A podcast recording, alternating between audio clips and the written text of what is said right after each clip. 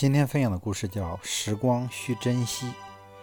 时间总是不停地从我们手上飘走，就如香灰，如果你不捏紧，它就会一点一点悄然逝去。还记得不少书中描述生命像一段小小的蜡烛，有些人用自己那微微的光照，微微的光，照亮别人，甚至续起别人的生命。这种人用自己宝贵的生命中的时间做了许许多多的事，会被大家记住，也更会被历史记住。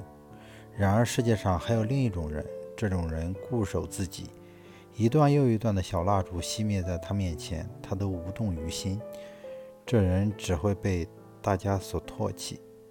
有些人用有限的时光做了比别人更多的事，而有的人只会不停地浪费时光，最后一事无成。小时不知时光的珍贵，整日只知道玩，疯疯癫癫一天就过去了。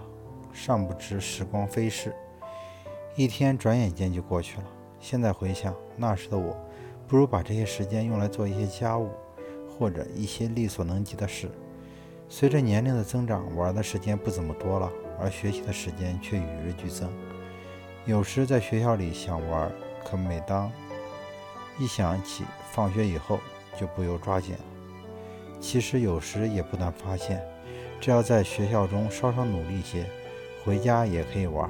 渐渐，我褪去了小学是好玩的那一层皮，在初中，我也渐渐学会了抓紧。